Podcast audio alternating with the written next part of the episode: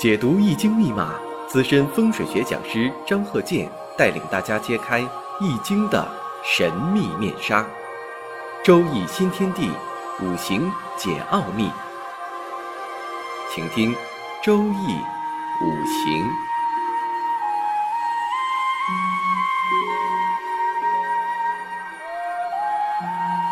上山微电台荣誉出品。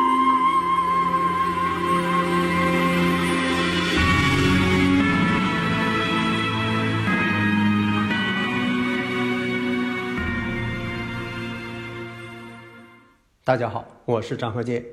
周易五行上一堂讲了如何去判断，像这个人呢，事业上啊、婚姻上啊、财运上啊、健康上啊等等各方面。所以判断的时候，你不能说这一竿子把这一船人都打翻，呃，完全否定这不行。你不能说这个五行组合的不好就什么都不好，这五行组合的好就什么都好。下面看呢，这个五行甲申、丙子。丁未戊申，这个用我的理论呢，你一下就能看明白，迅速入局。以前呢，我在讲课的时候啊，多数都是用语音，但是在语音之前，我还有一些其他方面的啊影像资料的，特别有些呃媒体上啊啊，特别是这个知名媒体啊，以前都排过各个方面，但是有的时候有些细节吧，没法讲的太清楚。你像一些在以前啊大的一些。节目细节呢就没法去讲，只能讲一些啊传统的，大家呢应该明白，不是说我在里边啊这个讲的时候你再讲细一点儿。所以啊，到目前为止也是一样，有些细节的我没法说。像刚才这五行甲申、丙子、丁未、戊申，如果说你要是看婚姻的话，如果这是位男士，这种情况呢，在婚姻问题上。就弱一些，就说离异的可能性就弱一些。如果女士，那可能就严重一些。为什么呢？实上有伤官了。但是如果说你要看事业，哎，这伤官反而是好事情。像这样组成的这个五行呢，可以研究民间文化。那比如说分析啊，你分析这位呢？是研究西医的还是研究中医的？那这个怎么判断呢？现实当中啊，好多这个情况吧，大家能理解。你像啊，这个做中医的他就不好管理。那你像说你开一个啊中医诊所，你招来几位这个中医大夫，哎，这中医大夫有可能啊，他到外边去还接其他的活为啥呢？这个中医大夫。啊，他可以呢不拿任何的这个高科技设备，他就一个人去了，哎，他就能给你望闻问切。这西医大夫不行，西医大夫呢，他得靠这个大平台，像这大医院呢有设备呀，他得靠这个来支持。如果说他离开了这些 CT 呀，又是磁共振呐，你说把这个西医大夫给带出去了，让他做手术，那什么工具都没有，环境又不行，又没有手术室。你说这怎么干呢？啊，所以说他依赖性特别大。那么如何判断呢？你说这个人，告诉你是大夫，你判断吗？他是哪方面的大夫？这个谜底呢，给你揭开一半先给你看半张画，让你看看这画是什么，你能不能全说明白？你像这个西医，他又分了，你是说是一个？搞内科的还是搞外科的？当然，你说的分的太细不太可能。多数情况啊，你像这个有七煞星的，有阳刃的，做外科的比较多。我是说啊，比较多。但是具体呢，你还得具体问题具体分析。你像这个研究医学、易学，医易不分家吗？医学、易学是一家。只是说两个分支，最后它是往医学上边去发展了。这一位呢是往这个五行学上发展了。这个呢就要看你是印星多呀，是华盖星多呀。哎，这个你就能判断出来。这个以前呢我也讲过，张鹤剑教授全凭看圈里的理论，这我讲过。现在这个职业呀，你像有这个做武职的，有的朋友连武职文职还分不清，什么叫武职？老问我。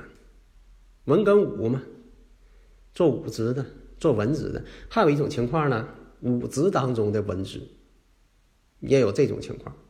那么判断的时候，哎，这职业特点，你一看，总体的概况分析出来了。那么古代跟现代有些职业呢也不好分，不一样了。比如说以前啊，就说这个理发，在古代呀，这个清朝的时候，这剃头呢就是哎剃成前边给它啊都剃光了，然后呢后边梳个大辫子，也也没什么呃发型的要求，不像现在了。你现在呢做理发的来讲呢，他也是动这个刀子剪子的，但是呢他有艺术性，你没有艺术性，你做那发型它就不好看，那顾客他就不买账啊。所以呢，在以前啊，你要分析，你说这个人呢是啊剃头师傅，啊也可能他没有上官。你后来做发型的，你是做理发的、美容的，他必须得有伤官食神才做得好。但是两个人呢，手里呢都拿着这个工具啊，剪子啊、刮胡刀啊、推子啊，都都有这工具。那我们看一下这个五行啊，定位日阴差阳错日。以前讲了十个大败日阴差阳错日，或者是魁罡，这个怎么判断？啊，你要判断婚姻呢，这里边呢就有些问题，是有故事的。那我讲了这么多，铺垫了这么多，你就知道了这人的职业，你看看符合哪一条？现在来讲呢，这个职业变化太多了，但是万变不离其宗。这个生日五行，你看呢？有伤官，地支呢有财星。然后我们再看年上呢，哎有正印，没有阳刃。那没有阳刃呢，多数呢是跟这个刀子剪子关系不大了。